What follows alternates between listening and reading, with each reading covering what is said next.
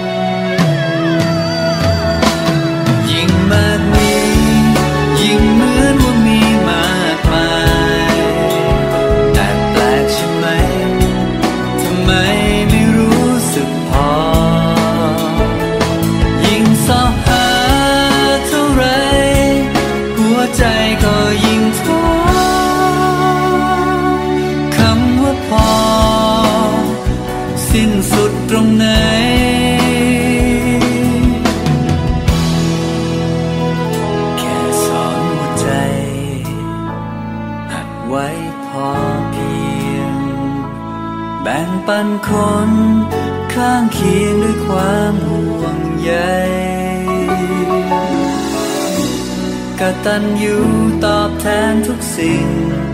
สุขแท้จริงในหัวใจ มีได้ในร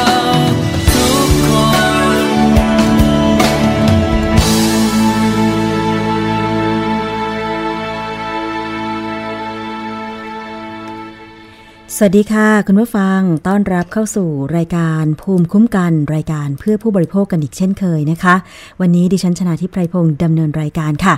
มาพร้อมกับบทเพลงที่มีชื่อว่าสุขที่ใจนะคะ เสียงร้องของคุณชมพูฟรุตตี้นั่นเองค่ะ วันนี้ก็คิดว่าหลาย ๆ ท่านนะคะ น่าจะมีความสุขกัน ใช่ไหมคะ ก็อยากจะให้วันจันทร์ เป็นวันที่หลายคนบอกว่า อืมยุ่งเหลือเกิน แต่ว่ายุ่งยุ่งแบบมีความสุข อย่างน้อยๆนะคะ ถ้าเกิดว่าเรามีงานทำเนี่ยแน่นอนว่า เราก็ยังคงมีเงินใช้ใช่ไหมคะอันนี้ก็คือเป็นสิ่งที่หลายคนบอกว่า โชคดีที่มีงานทำ ใช่ไหมคะเอาละค่ะ วันนี้ทักทายคุณผู้ฟังไม่ว่าจะฟังอยู่แห่งหนตำบลใดนะคะ ทั้งจากเว็บไซต์ www.thaipbsradio.com ทั้งจาก facebook.com/thaipbsradiofan วันนี้ท่านที่ทักทายกันเข้ามาคุณน้ำฝนนะคะ ก็ต้อนรับนะคะ แล้วก็รวมไปถึงอีกหลาย ๆ ท่านด้วยที่อาจจะแอบฟังก็ได้ใช่ไหมคะ แต่ว่าถ้าเกิดมีประเด็นอะไรมีเรื่องราวร้องเรียนอะไรเกี่ยวกับผู้บริโภคก็ยินดีนะคะ ที่จะรับประเด็นของคุณมาเพื่อไปหาคำตอบมาให้นะคะรวมถึงท่านผู้ฟังที่ฟังจากวิทยุชุมชนที่เชื่อมโยงสัญญาณด้วยค่ะ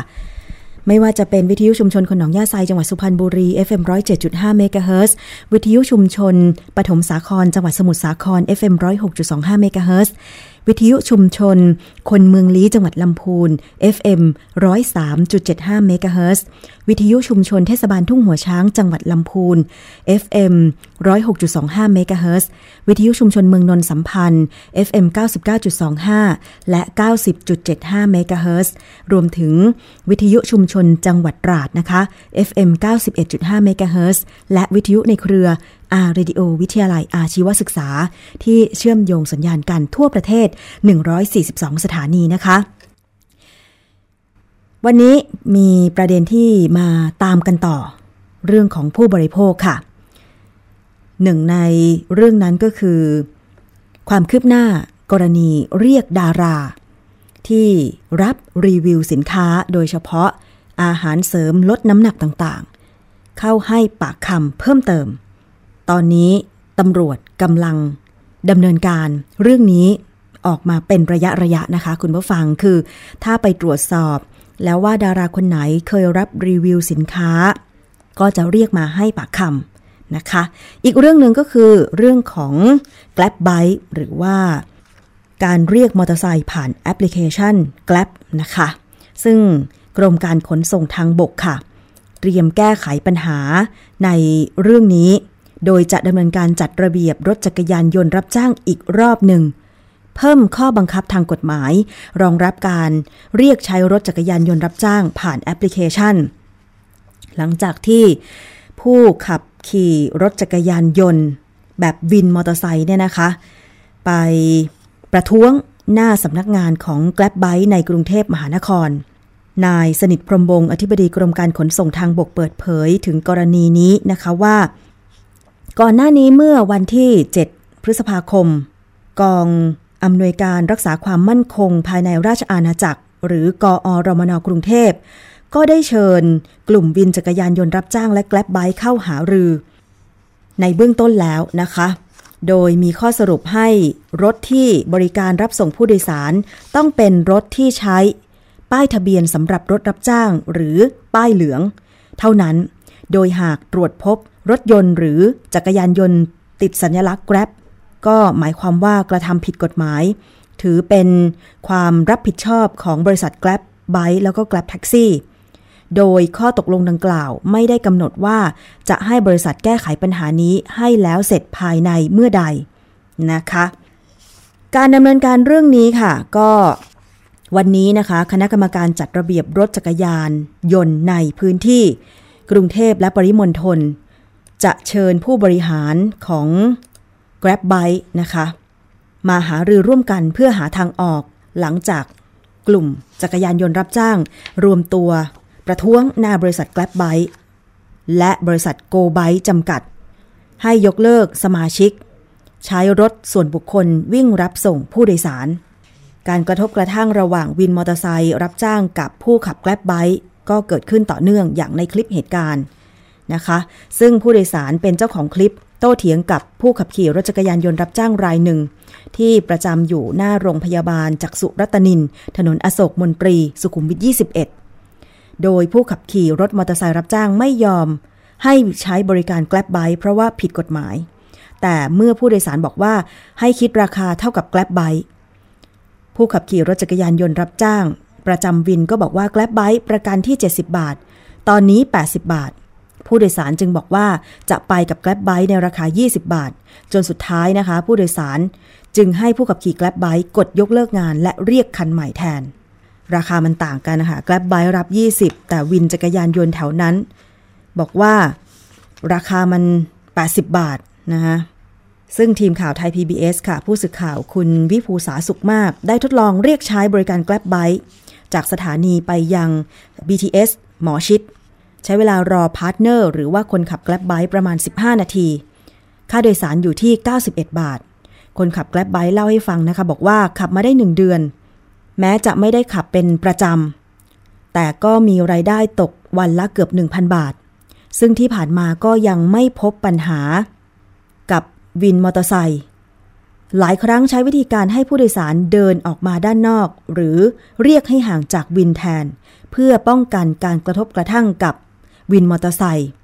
ประจำที่ ขณะที่คนขับแกล็บไบค์ก็จะมีรายได้จากค่าโดยสารตามระยะทางที่แอปพลิเคชันคำนวณ ซึ่งแกล็บก็จะหักเงินร้อยละ 10ถึง15 ไปฟังเสียงของผู้ที่ขับจักรยานยนต์แกล็บไบค์ค่ะ คือทางแอปเขาจะคิดจาก กิโลเมตร เราไม่มีสิทธิ์ที่จะคนขับไม่มีสิทธิ์ไปไปเก็บราคาเกิน เกินกว่าที่แอปเขากำหนดราคาไว้เป็นระยะทางตามกิโลเมตรอยู่แล้วค่ะ ถ้าเกิดอย่างนี้หนูเรียกไปหมอชิดสมมติราคา 100 บาท คนขับได้เท่าไหร่เก็บได้เท่าไหร่อะคะพี่อ๋ออย่างหนึ่งร้อยบาทใช่ปะก็คนขับได้เอ่อ Grab อะ Grab หักเปอร์เซ็นต์สิบเปอร์เซ็นต์ ขณะที่การประชุมคณะกรรมการจัดระเบียบรถจักรยานยนต์ในพื้นที่กรุงเทพและปริมณฑลซึ่งมีทหารตำรวจ กรมการขนส่งทางบก และผู้แทนวินมอเตอร์ไซค์ที่ได้รับผลกระทบมาหารือนะคะ รองอธิบดีกรมการขนส่งทางบกกล่าวว่าทางวินมอเตอร์ไซค์ที่ได้รับผลกระทบก็ยอมรับว่าหากบริการเหมาะสม และถูกต้องตามกฎหมาย และยอมรับว่าบางวินก็มีการใช้ป้ายสีขาวมารับผู้โดยสาร ซึ่งก็จะแก้ไขปรับปรุงต่อไป ในขณะที่การให้บริการ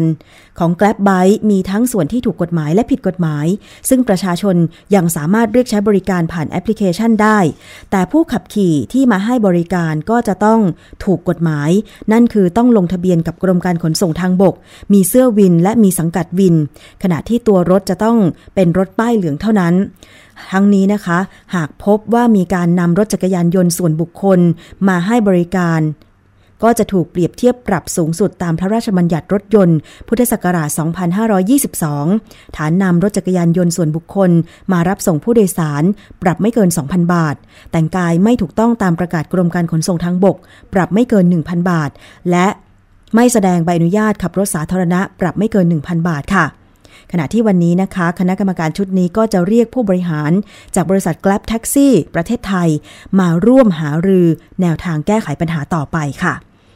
อะ อันนี้ก็อาจจะเป็นปัญหาสำหรับผู้ที่จะต้องใช้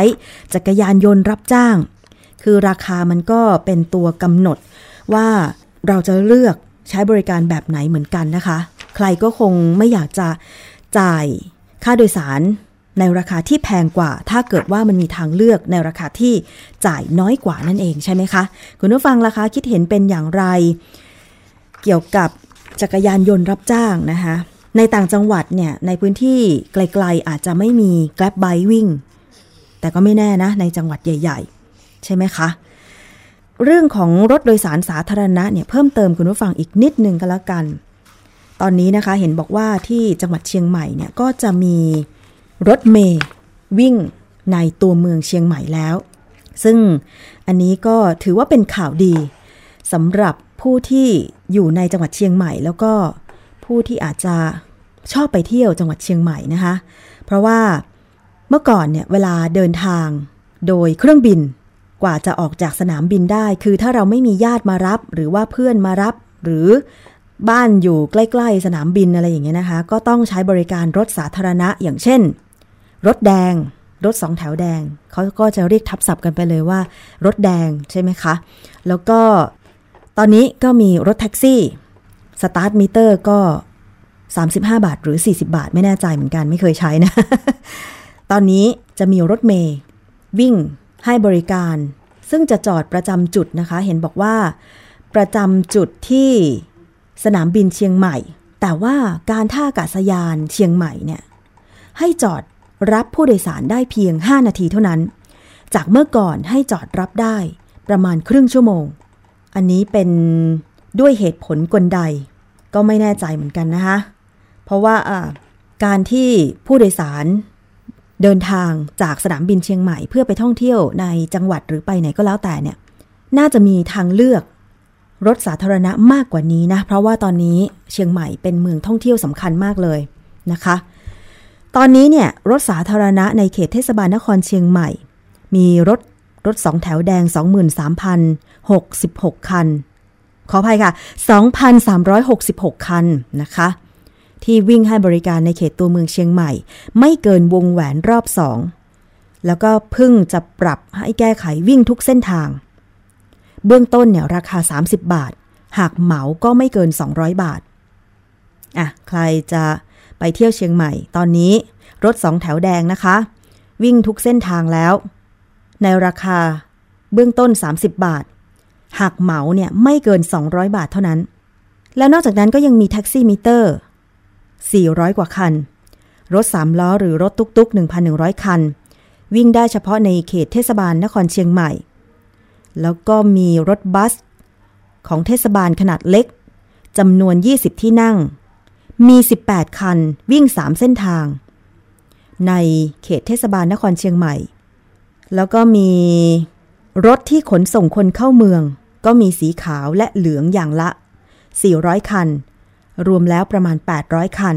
อันนี้ก็คือจำนวนรถโดยสารสาธารณะที่วิ่งให้บริการในตัวเมืองเชียงใหม่นะคะ ตอนนี้ค่ะ เห็นมีรถเมย์ที่บอกว่าจะนำมาวิ่งให้บริการ ผู้โดยสารภายในตัวเมืองเชียงใหม่เนี่ยนะคะเพิ่มขึ้น ซึ่งก็เป็นอีกทางเลือกหนึ่ง ที่จะทำให้ผู้โดยสาร มีทางเลือกมากขึ้น เป็นรถเมย์ปรับอากาศ จากกลุ่มนักธุรกิจพัฒนาเมือง ที่ต้องการให้เมืองหลักมีขนส่งมาตรฐานกับประชาชนและนักท่องเที่ยว อย่างเช่นในขอนแก่นภูเก็ต แล้วก็เชียงใหม่ มีการนำร่องที่เชียงใหม่ทดลองนำรถบัส โดยสารปรับอากาศขนาดใหญ่ 50 ที่นั่ง ยาว 12 เมตร มีที่นั่งคนพิการ มีที่สำหรับรถเข็นนำจักรยานขึ้นได้สองคัน พื้นชันต่ำอำนวยความสะดวกสำหรับผู้สูงอายุและคนพิการ ตอนนี้เปิดให้บริการมาแล้วกว่าหนึ่งเดือน ซึ่งรถบัสประจำทางนี้เนี่ยก็ตอบโจทย์ แก้ไขปัญหาขนส่งของคนเชียงใหม่และนักท่องเที่ยว จะได้หรือไม่อะเดี๋ยวรอติดตามความคืบหน้ากันก็แล้วกันนะคะสำหรับใครที่ไปเชียงใหม่ตอนนี้ก็ลองไปใช้บริการดูนะคะ อีกเรื่องหนึ่งค่ะคุณผู้ฟัง ความคืบหน้าเกี่ยวกับการดำเนินคดี เครื่องสำอางและอาหารเสริมไม่ปลอดภัย ทั้งผู้ขาย โรงงานที่ผลิต ดาราที่รับรีวิวสินค้าต่างๆ ล่าสุดตำรวจออกหมายเรียก ดารานักแสดงรวม 6 คน หลังจากมีหลักฐานเป็นผู้ร่วมรีวิว ผลิตภัณฑ์อาหารเสริมที่มีสารอันตรายต่อร่างกาย เจออีกยี่ห้อหนึ่งแล้วนะคะ นอกจาก ก่อนหน้านี้ก็ได้ตรวจค้นสินค้าในเครือของบริษัทเมจิกสกิน พบหลายรายการที่มีสารอันตราย แล้วก็ยี่ห้อที่สองที่เจอก็คือ ยี่ห้อลีน อันนี้คนกินแล้วตายไป 4 คน ตอนนี้ล่าสุดเห็นบอกว่ามีพบยี่ห้อเกโล อันนี้ก็มีดาราไปรีวิวสินค้าหลายคน มีบางคนรีวิวซ้ำกับเมจิกสกินด้วย เป็นอย่างไรไปฟังแถลงนะคะ จากพลตำรวจเอกวิระชัยทรงเมตตารองผู้บัญชาการตำรวจแห่งชาติค่ะท่านครับ จากการที่เราเข้าไปปิดล้อมตรวจค้นเมื่อวานนี้เนี่ยนะครับ ในผลิตภัณฑ์ลดความอ้วน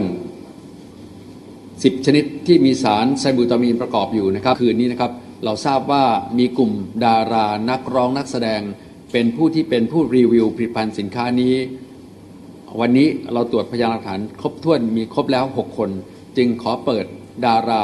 ที่ทำหน้าที่รีวิวสินค้าเหล่านี้ แล้วก็เรียกตัวมาให้ถ้อยคำเพื่อจะดำเนินการตามกฎหมายต่อไปนะครับ ขอเรียนนะครับว่าเหตุที่ช่วงนี้ดารานักร้องนักแสดงนั้น ต้องตกเป็นผู้ที่ถูกเชิญตัวไปรีวิว หรือว่าเป็นเป้าหมายของกลุ่มผู้ที่ผลิตสินค้า ในเรื่องของลดความอ้วน และก็เสริมความงานนั้นเป็นจำนวนมาก เพราะจากการวิจัยเขาบอกว่าผู้ที่ดูรีวิวจากกลุ่มดารา นักร้องนักแสดงและศิลปินเหล่านี้เนี่ยมีโอกาสที่จะซื้อ สินค้าและผลิตภัณฑ์ถึง 20%นะครับ อันนั้นเป็นข้อวิจัยทางการตลาด ด้วยเหตุนี้เองกลุ่มที่ดารานักร้องนักแสดงชื่อดังจึงเป็นเป้าหมาย แล้วก็ถูกให้มาทำการรีวิวเป็นจำนวนมากครับ สินค้าผลิตภัณฑ์ลดความอ้วนก็เช่นเดียวกันครับ ก็ใช้วิธีนี้เหมือนกับผลิตภัณฑ์ที่ใช้กับความงามเหมือนกันนะครับ และเราได้ตรวจค้นค้นพบแล้ววันนี้มี 6 รายนะครับ เราจึงเรียกตัวมาสอบสวนต่อไปนะครับ ปรากฏว่าใน 6 รายนี้ไปซ้ำกับเมจิกสกินทั้งสองรายนะครับ เดี๋ยวเราจะบอกให้ว่ามีใครบ้างซ้ำนะครับ คนแรกนะครับ คนที่โฆษณาผลิตภัณฑ์เกโลนะครับ โดยคุณวนิดาเติมธนาภรณ์ หรือกิ๊บซี่เกิร์ลลี่เบอร์รี่นะครับ ซึ่งรายนี้ซ้ำกับเมจิกสกินเราออกหมายเรียกมาพบแล้วในวันที่ 28 พฤษภาคมเวลา 13 นาฬิกาครับ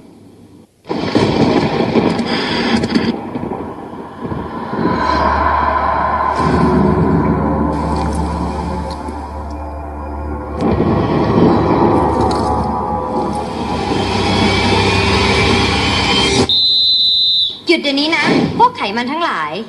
เรื่องไขมันจากอาหาร กิฟซี่ปล่อยไว้ไม่ได้ ผลิตภัณฑ์เสริมอาหารแกันโล ดักจับไขมันตั้งแต่เม็ดแรก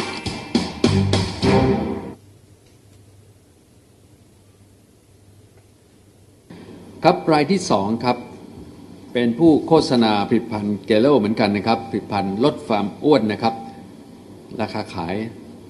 กล่องละ 1,150 บาทเลยนะครับ โฆษณาโดยคุณเจนนิเฟอร์คิมหรือพรพันธ์ชุนหาชัยครับ ซึ่งซ้ำกับเมจิกสกินนะครับ ในวันที่ 30 พฤษภาคมเวลา 10 นาฬิกาครับ ของคุณเจนนิเฟอร์ครับ ครับ แล้วก็คุณเจนนิเฟอร์ก็มีการโฆษณาในหลายอันนะครับ บอกว่า 1 กล่องลด 4 กิโล 3 กล่องลด 8 กิโล กิน 4 กล่องลด 10 กิโลนะครับ ราคาก็คือนางสาวเจนิเฟอร์นะครับหรือคิมเป็นผู้โฆษณานะครับ รายที่ 3 ครับ เป็นผู้โฆษณาเกโลเหมือนกันนะครับ โดยนางสาวนัทพัฒน์หรือปุ๋ยฝ้าย AF ครับ เรียกมาพบในวันที่ 30 พฤษภาคมเวลา 10 นาฬิกาครับรายนี้ปุ๋ยฝ้ายมีภาพให้ดูนะครับ เซต1เดือน เกโล2กล่องแถมฟรีซูล่าดีท็อก2ซอง ราคา 2,260 บาทนะครับ ส่งฟรี มีเบอร์โทรให้เรียบร้อย ผมเลยไม่รู้ว่าเป็นคนรีวิวอย่างเดียวครับ รายที่ 4 นะครับ นางสาวกุลนัทกุลปริยาวัฒน์หรือน้ำฝนครับ เรียกมาวันที่ 30 พฤษภาคมเวลา 10นาฬิกาเหมือนกันครับ ของคุณน้ำฝนของนางสาวน้ำฝนเนี่ยนะครับ เผยทอดหุ่นเป๊ะได้อย่างไรครับ แล้วขายด้วยราคา 1,150 บาทต่อกล่องนะครับ หลังคลอด 5 เดือนเผยเคล็ดลับทำไงหุ่นเป๊ะครับ และรายที่ 5 ครับ รายนี้ซ้ำกับเมจิกสกินนะครับ คือนางสาวนานาไรบีนาครับซึ่งเราออกหมายเรียกในคดีเมจิกสกินมาวันที่ 28 พฤษภาคมเวลา 13 นาฬิกา เราจึงเรียกให้มาในคดีนี้ด้วยพร้อมกันมาทำการสอบสวนพร้อมกันครับ คือนางสาวนานาไรบีนาครับ รายที่ 6 นะครับ โดยนางสาวนาตาลีเดวิดครับ ออกหมายเรียกให้มาพบพนักงานสอบสวนในวันที่ 30 พฤษภาคมเวลา 10 นาฬิกาครับ เขาบอกว่า อ้วนกรรมพันธ์ จบเซียนแซบเวอร์นะครับ คือมั่นใจทานแล้วไม่มีผลข้างเคียง อาหารเสริมลดน้ำหนักแกโลมั่นใจทานแล้วไม่มีผลข้างเคียงทานแล้วไม่โยนนะครับเขาเป็นการโฆษณานะครับ ขอเรียนนะครับว่าผลิตภัณฑ์แกโลนั้นทางกรมวิทยาศาสตร์การแพทย์ได้เคยนำไปตรวจแล้วพบสารไซบูตามีนตามที่เป็นขังเพราะฉะนั้นในส่วนของข้อหาที่กลุ่มบุคคลเหล่านี้ อาจจะเข้าข่ายนะครับอาจจะเข้าข่ายนะครับมีอยู่ 3 ข้อหานะครับข้อหาแรกนะครับ โฆษณาคุณประโยชน์คุณภาพ หรือคุณหรือสรรพคุณของอาหารอันเป็นเท็จ หรือเป็นการหลอกลวงให้เกิดความหลงเชื่อโดยไม่สมควรนะครับอันเป็นความผิดตามมาตรา 40 แห่งพระราชบัญญัติอาหาร ต้องระวังโทษจำคุกไม่เกิน 3 ปี หรือปรับไม่เกิน 30,000 บาท หรือทั้งจำทั้งปรับครับ หรือโฆฆษณาคุณประโยชน์ คุณภาพหรือสรรพคุณ เพื่อประโยชน์ทางการค้าโดยไม่รับอนุญาต เป็นความผิดตามมาตรา 41 แห่งพระราชบัญญัติอาหาร โทษปรับไม่เกิน 5,000 บาท หรือนำเข้าสู่ระบบคอมพิวเตอร์ ซึ่งข้อมูลคอมพิวเตอร์ที่บิดเบือนหรือปลอม ไม่ว่าทั้งหมดหรือบางส่วน หรือข้อมูลคอมพิวเตอร์อันเป็นเท็จ โดยประการที่จะน่าจะเกิดความเสียหายแก่ประชาชน อันเป็นความผิดตามมาตรา 14 วงเล็บหนึ่งแห่งพระราชบัญญัติว่าด้วยการกระทำความผิดเกี่ยวกับคอมพิวเตอร์ ต้องระวางโทษจำคุกไม่เกิน 5 ปี หรือปรับไม่เกิน 100,000 บาท หรือทั้งจำทั้งปรับครับ นั้นก็ต้องทำการสอบสวนรวบรวมหลักฐานต่อไปว่า แต่ละคนนั้นผิดข้อหาใดหรือไม่และผิดเพียงใดแค่ไหนครับครับ ส่วนใหญ่เลยเนี่ยนะครับสารไซบูตามีนเนี่ยจะใส่ในอาหารเสริมที่บอกว่าลดน้ำหนักได้ ส่วนใหญ่ แทบทุกชนิดที่มีขายในท้องตลาดตอนนี้เนี่ยที่เป็น อาหารเสริมที่บอกว่าลดน้ำหนักได้นั้น ส่วนใหญ่แอบใส่สารไซบูตามีน และสารไซบูตามีนนี้เนี่ยในการใส่นั้นเรียกว่าแอบใส่ เพราะไม่สามารถใส่ตรงๆได้ ก็ต้องเป็นด้วยฝากผู้บริโภคนะครับว่า ถ้าทานชนิดใดแล้วมีอาการตามที่ได้แถลงไว้เมื่อวานเนี่ยให้ส่งอันนั้นนะมาให้ทาง องค์การอาหารและยาตรวจ หรือกรมวิทยาศาสตร์การแพทย์ตรวจได้ หรือส่งให้มาให้ตำรวจก็ได้ครับ อาหารเสริมเนี่ยมันการที่จะลดน้ำหนักแบบพวภาพเนี่ยมันทำได้ยาก โดยทั่วไปที่เรากินอาหารเสริมกันเนี่ยมันเป็นอาหารเสริม การลดหนักดีที่สุดคือเลือกทานอาหารคุมอาหารครับ แต่ในโฆษณาบอกว่ากินให้เต็มที่เลยครับ แล้วเดี๋ยวจะมี ยาไปลดความอ้วนเนี่ยไอ้ตรงนี้มันมันเป็นคนละข้อที่จริง เพราะอาหารเสริมนั้นห้ามใส่สารเคมีที่เป็นยาแผนปัจจุบันเลยนะครับ ถ้าใส่ปุ๊บผิดทันทีเลยนะครับ ถ้าใส่ปุ๊บกลายเป็นอาหารไม่บริสุทธิ์ เพราะอาหารไม่บริสุทธิ์โทษจำคุกสองปีทันที เพราะฉะนั้นถ้าจะเป็นยาก็ต้องเป็นยาแผนปัจจุบันที่เป็นยาลดความอ้วน นั้นก็ชัดเจนเลยว่าเป็นยาแพทย์คุมเภสัชกรคุม แต่เพราะเป็นอาหารเสริมนั้น แพทย์ไม่ได้คุม เขาก็แอบใส่ แสดงว่าคนกินยาแผนปัจจุบันโดยไม่ได้อยู่ในการควบคุมของแพทย์ก็จะเป็นอันตรายครับ และที่สำคัญไอสารที่พบเนี่ยแพทย์เองก็ยังสั่งไม่ได้ครับ ค่ะนั่นก็คือเสียงของพลตำรวจเอกวีรชัยทรงเมตตารองผู้บัญชาการตำรวจแห่งชาตินะคะ ออกมาเปิดเผยดารา 6 คนนะที่ได้ออกหมายเรียก เข้าให้ปากคำกับเจ้าหน้าที่ตำรวจนะคะ คุณกิฟซี่ คุณนานา อันนี้นัดไว้วันที่ 28 พฤษภาคมบ่ายโมงนะคะ แล้วก็คุณเจนนิเฟอร์คิม คุณปุยฝ้ายเอฟคุณน้ำฝนกุลนัทแล้วก็คุณนาตาลีเดวิส อันนี้นัดไว้ 30 พฤษภาคม เวลา 10 นาฬิกาค่ะ โดยการออกหมายเรียกกลุ่มนักแสดงทั้งหมดนะคะ ก็เป็นการขยายผลมาจากกรณีตำรวจ พร้อมด้วย เจ้าหน้าที่จากสำนักงานคณะกรรมการอาหารและยาหรืออยไปตรวจค้นโรงงาน ผลิตภัณฑ์ อาหารเสริมนะคะ แล้วก็พบมีจำนวน 10 ยี่ห้อที่ลักลอบใส่สารไซบูทรามีน เหมือนที่พลตำรวจเอกวีรชัยกล่าวเมื่อสักครู่เลยนะคะว่า ตอนนี้เนี่ยตำรวจพบการลักลอบใส่สารอันตราย โดยเฉพาะไซบูทรามีนใน อาหารเสริมลดความอ้วนที่เขาโฆษณาชวนเชื่อกันต่าง ๆ เนี่ย ทุกยี่ห้อเลย เพราะฉะนั้นก็คิดเอาแล้วกันว่าตอนนี้คุณใครที่ทานอยู่เนี่ย คุณทานอะไรเข้าไปนะคะสำหรับผลิตภัณฑ์แกลโลเนี่ย เบื้องต้นพบสารอันตรายที่ออยแจ้งเตือนในเรื่องความปลอดภัย ส่วนสารไซบูทรามีนก็มักผสมในผลิตภัณฑ์อาหารเสริมลดน้ำหนัก ก็เป็นอันตรายต่อร่างกายแล้วก็ทำให้เสียชีวิตได้ คุณผู้ฟัง หลายคนแสดงความคิดเห็นมาทาง Facebook Live เพจวิทยุไทย PBS นะคะ บอกว่าจัดหนัก ๆ เลยครับ หลอกลวงประชาชนคุณมนตรีนะคะ แล้วหลายท่านก็ปรบมือมา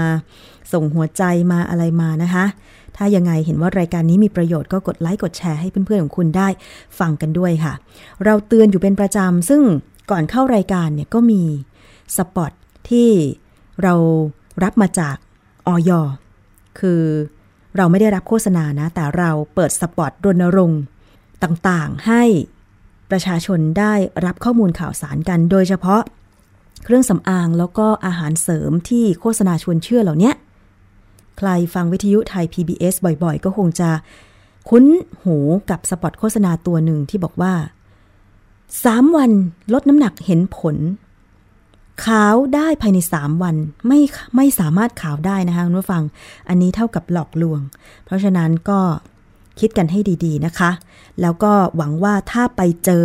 ผลิตภัณฑ์ใด ๆ ที่ยังวางขายกันอยู่ ทั้งแกลโล ทั้งเครือ Magic Skin ซึ่งตอนนี้อาจจะเปลี่ยนบรรจุภัณฑ์อาจจะเปลี่ยนชื่อยี่ห้อไปแล้วก็ได้ หรือว่าเครื่องสำอางตาม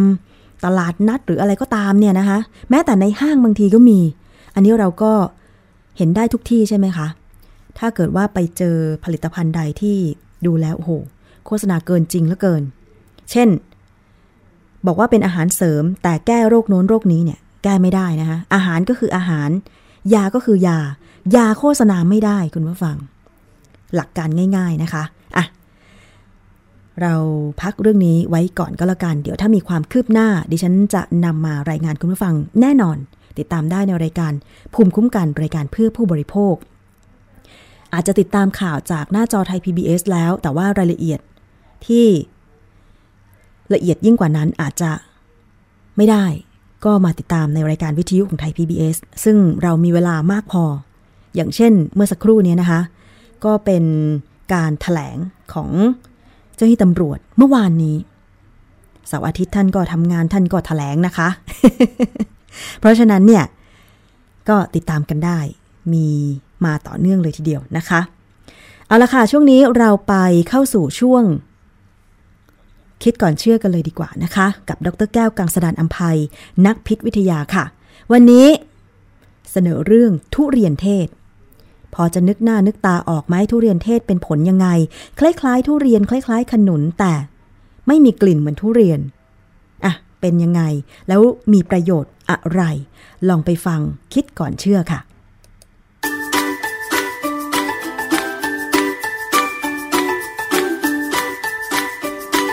ช่วงคิดก่อนเชื่อ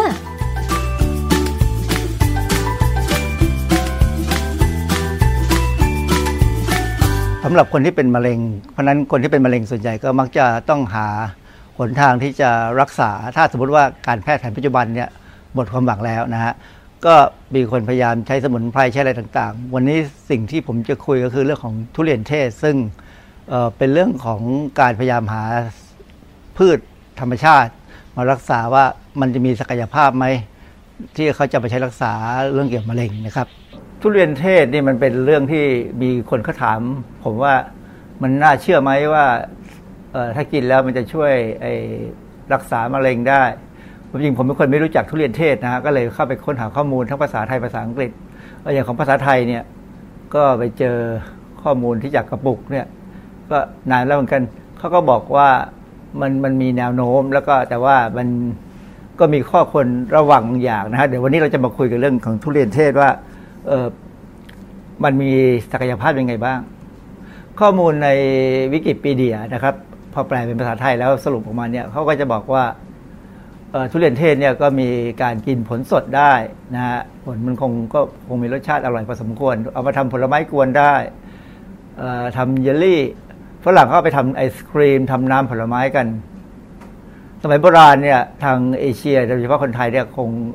อ่านำผลอ่อนของมันไปแกงทำทำแกงส้มนะฮะหรือว่าถ้าผลแก่ก็มาเชื่อแบบสาเกปัญหาอย่างหนึ่งคือทุเรียนเนี่ยเมล็ดมีพิษมีความเป็นพิษ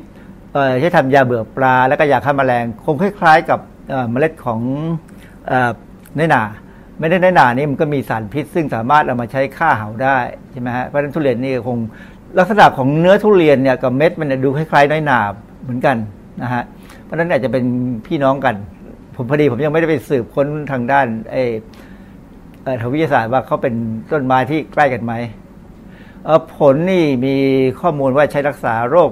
ระเพาะอาหารได้ แล้วก็ที่แน่ๆคือผลไม้พวกนี้มีสารต้านอนุมูลอิสระ เพราะฉะนั้นการมีสารต้านอนุมูลอิสระเนี่ยก็เลยมีศักยภาพว่าเออน่าจะช่วยในการรักษามะเร็งได้เออผมไปเจอข้อมูลซึ่งมีเป็นเป็นบทความเอ่อทบทวนเอกสารนะของเอ่อเขาลงตีพิมพ์ในวารสาร Arabian Journal of Chemistry ซึ่งเป็น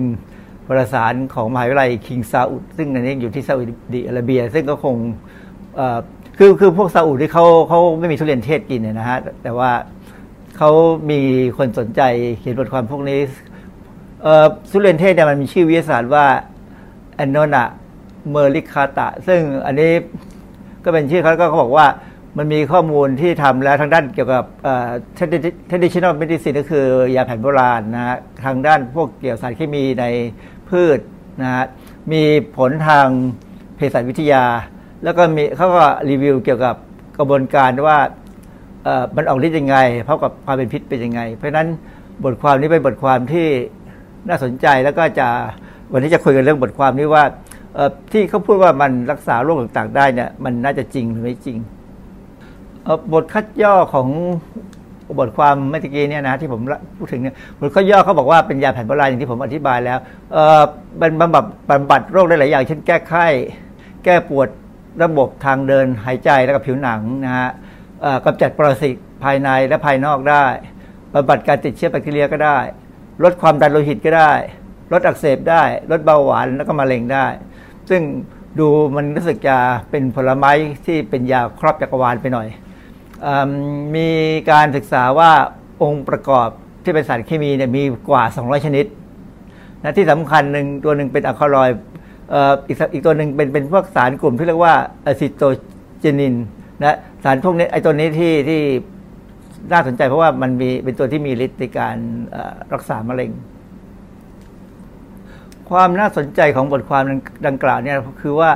มันเหมือนจะมีอะไรที่ครบศึกษาไว้ครบ เพียงแต่ว่า ต้องเอามาใช้ให้เป็นเท่านั้นเอง คืออย่างเช่น เวลาพูดถึงทางบทผลทางเภสัชวิทยาเนี่ยเขามีการศึกษาในหลอดทดลอง เกี่ยวกับการฆ่าเซลล์ การฆ่าโปรโตซัวพวกเชื้อโรคขนาดเล็กนะฮะ แล้วเป็นเป็นยาฆ่าแมลงฆ่าตัวแมลงต่างๆหรืออาจแม้กระทั่งขับไล่แมลง คือลักษณะคล้ายๆกับพวกเดียวกับพวกตะไคร้หอมนะฮะมีสารแอนตี้ออกซิแดนต์ มีฆ่าไวรัสได้ด้วยนะฮะแล้วในการศึกษาในสัตว์ทดลองเนี่ยก็พบว่ามันลดน้ำตาลได้ ต้านมะเร็งได้ ต้านสาร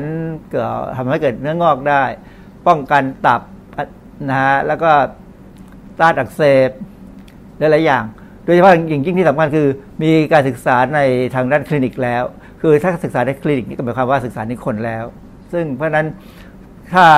จะมีใครจะลองจับสมุนไพรมาศึกษาว่ามีฤทธิ์ต้านมะเร็งได้ไหมเนี่ยตัวทุเรียนเทศเนี่ยน่าสนใจ สารในกลุ่มอะซิโตเจนินเนี่ยได้รับการศึกษาในหลอดทดลองในการฆ่าเซลล์มะเร็งมากกว่า 15 ชนิด แล้วก็เพราะว่ามีฤทธิ์ต้านเนื้องอกต้านมะเร็งเนี่ยจะเห็นว่าอย่างที่มีข่าวเรื่องยาของหมอแสงที่ว่าไม่สามารถจะฆ่าเซลล์มะเร็งได้ แต่ว่าทุเรียนเทศเนี่ยฆ่าได้ถึง 15 15 ชนิดแล้ว อันนี้เพราะนั้น เป็นเป็นสเต็ปแรกของการที่ว่าจะศึกษาว่ามีฤทธิ์ต้านต้านรักษามะเร็งได้จริงๆไหมเนี่ยตัวนี้ผ่านแล้ว แต่ในกรณีของของยาของหมอแสงเนี่ยเข้าใจว่าอาจจะออกฤทธิ์ในเรื่องของการกระตุ้นภูมิต้านทานมากกว่า แต่ไม่ได้เกี่ยวกับเรื่องของเซลล์มะเร็งนะฮะเพราะฉะนั้นอย่างถ้าถ้าไอ้เจ้าทุเรียนเทศได้ถูกเอามาศึกษาจริง ๆ จังๆเนี่ยก็อาจจะมีแนวทางในการเอาไปรักษาโรคมะเร็งได้ ในบทความที่ผมอ้างถึงเนี่ยเขาเขาพูดถึงการทำงานของสารพวก acetogenin นะว่าในการฆ่ามะเร็งเนี่ยเขาไปยับยั้งการทำงานของไมโตคอนเดรีย ซึ่งไมโตคอนเดรียเนี่ยเป็นองค์ประกอบเล็กนึงเล็กๆนะฮะที่อยู่ในเซลล์ทุกเซลล์แล้วทีนี้การไปพอไปยับยั้งการทำงานของไมโตคอนเดรียก็จะทำให้เกิด apoptosis คำนี้เป็นคำทางวิทยาศาสตร์ที่หมายความว่าเซลล์นั้นจะฆ่าตัวตายเอง คือคือเซลล์ของสิ่งมีชีวิตเนี่ยจะมี กระบวนการที่สามารถกระตุ้นให้เซลล์เนี่ย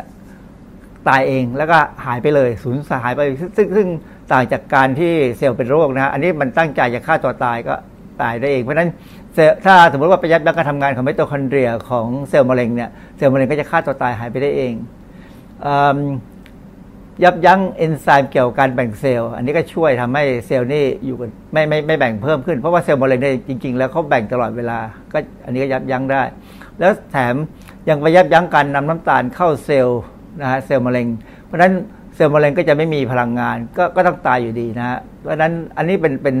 สมมติฐานที่เขาบอกว่าสาร acetogenin ในทุเรียนเทศเนี่ยไปทำงานยังไงที่การช่วยให้เซลล์มะเร็งตาย ในการศึกษาทางคลินิกคือศึกษาในคนเนี่ยอย่างไรมีสองงานวิจัยที่เขาบอกว่า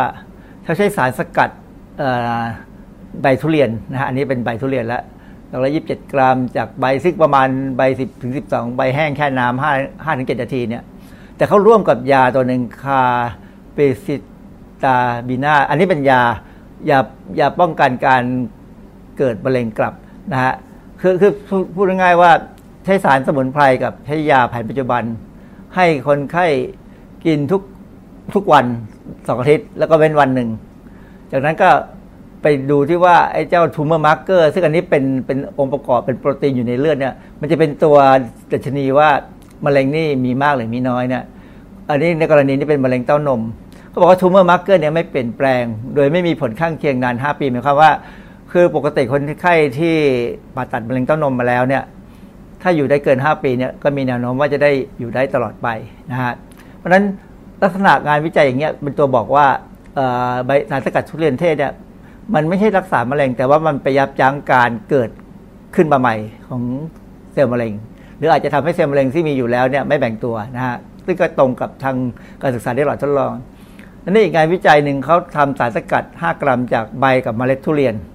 สังเกตไหมเมล็ดทุเรียนเมื่อกี้ที่พูดถึงว่ามันมีสารพิษอยู่เนี่ยเข้าใบกับเมล็ดมา แล้วก็เอามาสกัดให้คนผู้ป่วยนี่กิน โดยพร้อมกับการปรับพฤติกรรมชีวิต ทำให้เซลล์มะเร็งลำไส้ใหญ่ลดลง คือการที่คนเราเป็นมะเร็งเนี่ยเป็นเพราะว่าพฤติกรรมชีวิตเราไม่ถูกต้องมันเลยเป็นมะเร็ง เพราะนั้นคนที่เป็นมะเร็งทุกคนเนี่ยจะต้องปรับพฤติกรรมชีวิตก่อน แล้วก็ถึงจะกินยาป้องกันแล้วอะไร มันก็จะทำให้ยืดอายุหรืออยู่ได้นานขึ้น หรือว่าจนอาจจะไม่มีปัญหาจะหายได้เลยนะฮะเพราะฉะนั้นพฤติกรรมชีวิตของคนเราเนี่ยเป็นเรื่องสำคัญ สิ่งที่น่ากลัวก็คือว่าในบทความเนี่ยเขาพูดถึงอันตรายที่อาจจะเกิดจากทุเรียนเทศว่ามีสาร สุดสองตัวคือ annonacin อันนี้เป็นสารในกลุ่ม acetogenin อีกตัวหนึ่งเป็นอัลคาลอยด์ชื่อ reticuline นะฮะเป็นอันนี้สารพวกเนี้ยมีความเป็นพิษต่อระบบระบบประสาทโดยเฉพาะไอ้เจ้าตัว annonacin เนี่ยมันมีความเป็นพิษกว่าร้อยเท่าของสารตัวหนึ่ง ชื่อยาวๆเนี่ยนะฮะไอ้สารตัวเนี้ยจริงๆแล้ว one methyl four phenylpyridinium เนี่ย เป็นสารที่สามารถทำให้เกิดอาการของอาการพาร์กินสันพาร์กินสันเนี่ยเป็นอาการที่ว่าหลายคนอาจจะเคยเห็น คนบางคนเนี่ยมีอาการมือสั่นที่นะอยู่ๆก็มือสั่นที่มือหรือที่ขาขณะอยู่เฉยเนี่ยอยู่เฉยไม่ได้เลย ต้องสั่น การเดินเคลื่อนไหวก็ช้าแข็งแกร่ง แล้วก็เกิดอาการแข็งเกร็ง และมีปัญหาในการทรงตัว คนที่เป็นพาร์กินสันที่เห็นชัดๆ ก็คือคนหนึ่งที่ชื่อโมฮัมเหม็ดอาลีที่เป็นนักมวยแชมเปี้ยนแชมเปี้ยนโลกไอ้ไอ้ superweight เนี่ย heavyweight นะฮะ ซึ่งพอหลังจากต่อยมวยไปได้พักหนึ่งเขาก็เป็นพาร์กินสัน ซึ่งอันนี้เป็นลักษณะที่อาจจะเกิดเองพันธุกรรม หรือว่าอาจจะเกิดจากสารพิษ ปรากฏว่าเจ้าอโนนาซินเนี่ยมีความเป็นพิษแรงกว่าสารเคมีที่ก่อให้เกิดปากินสันได้ถึงร้อยเท่า อันนี้เป็นผลงานวิจัยทั้งในคนและในสัตว์ทดลองนะฮะ ก็นั้นก็เป็นอันตรายที่ในบทความเขาเขียนเอาไว้ จากบทความของไทยรัฐเนี่ย เขาก็พูดถึงเรื่องไขปริศนาทุเรียนเทศแก้มะเร็งไตพังนะฮะอะไรเงี้ยคืออันนี้ที่ที่ในบทความก็เขียนไว้เลยว่าอธิบดีกรมวิสัยการแพทย์เนี่ยบอกว่า ในขั้นนี้ยังไม่ควรนำใบทุเรียนเทศมาบริโภคเพื่อรักษามะเร็ง ต้องรอการศึกษาสกัดสารต้านมะเร็งออกมาก่อนนะเพราะต้องแยกสารต้านมะเร็งกับสารทำลายเซลล์ประสาทออกให้ได้ ไม่งั้นจะมีปัญหาเขาบอกว่าสถาบันวิจัยสมุนไพรกรมสายการแพทย์มีแผนศึกษาวิจัยในเรื่องนี้แล้ว เพราะฉะนั้นนักข่าวทางด้านสุขภาพเนี่ยก็น่าจะลองตามตามดูว่ากรมวิชาการแพทย์เนี่ยทำเรื่องนี้ไปถึงไหนแล้ว จริงเป็นเรื่องที่น่าสนใจนะฮะเพราะว่าทุเรียนเทศเนี่ยมีในเมืองไทย ดังนั้นถ้าเราสามารถนำใบมันมาใช้ให้เป็นประโยชน์ได้ เราก็จะลดการต้องนำเข้ายาต้านมะเร็งบางอย่าง ซึ่งมันมีมะเร็งบางอย่างที่ยา แผนปัจจุบันนี้ทำไม่สามารถจะจะรักษาคนไข้ได้เลยนะ ต้องปล่อยให้คนไข้ตายไป แต่ถ้าเรามียาสมุนไพรพวกนี้เราอาจจะใช้ได้ประโยชน์ก็ได้เป็นทางเลือกนะครับ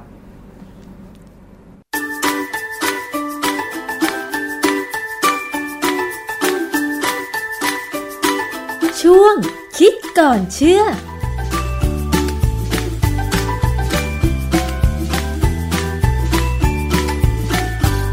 ค่ะ คุณผู้ฟังนี่คือช่วงคิดก่อนเชื่อกับดรแก้วกังสดานอัมภัยนักพิษวิทยานะคะ เรื่องของทุเรียนเทศ สมัยเด็กๆ ดิฉันจำได้ว่าที่บ้านคุณตาคุณยายมีปลูกไว้ต้นหนึ่ง แล้วชอบมากเลย ต้องรอคอยว่าเมื่อไหร่ทุเรียนเทศเนี่ยมันจะสุกนะคะ แต่ว่าตอนนี้ไม่มีต้นแล้วนะสิจะไปหาซื้อที่ไหนดีมาปลูกพันธุ์ เห็นบอกว่าทางใต้เนี่ยมีนะคะ ทุเรียนเทศ ไม่ได้ลงไปทางใต้สักที คุณผู้ฟังพอจะรู้แหล่งไหมกิ่งพันธุ์ของทุเรียนเทศ มีขายที่ไหนบ้างดิฉันจะไปซื้อมาปลูกนะคะ เป็นต้นไม้ที่ควรจะอนุรักษ์ไว้จริง ๆนะคะ